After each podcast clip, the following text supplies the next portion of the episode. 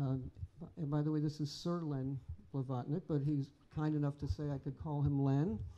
Um, if it's Sir, then it's Sir Leonard. Okay, I'll remember that. Um, I'm going to ask each of you if you could uh, briefly tell us a little bit about um, your mentors in, in terms of your philanthropy and uh, your approach to that, and then we'll go into a little bit more detail.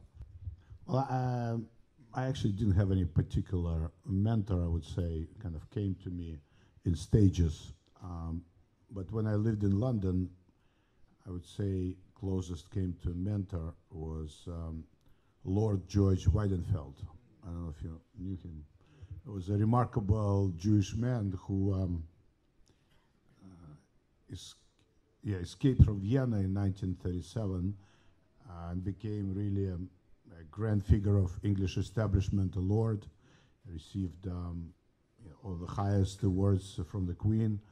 Uh, at the age of 26, I think he was a chief of staff for Weizmann, first president of um, Israel, and in uh, very many ways a remarkable man. And uh, he he quite influenced me, um, kind of, to do big things in philanthropy.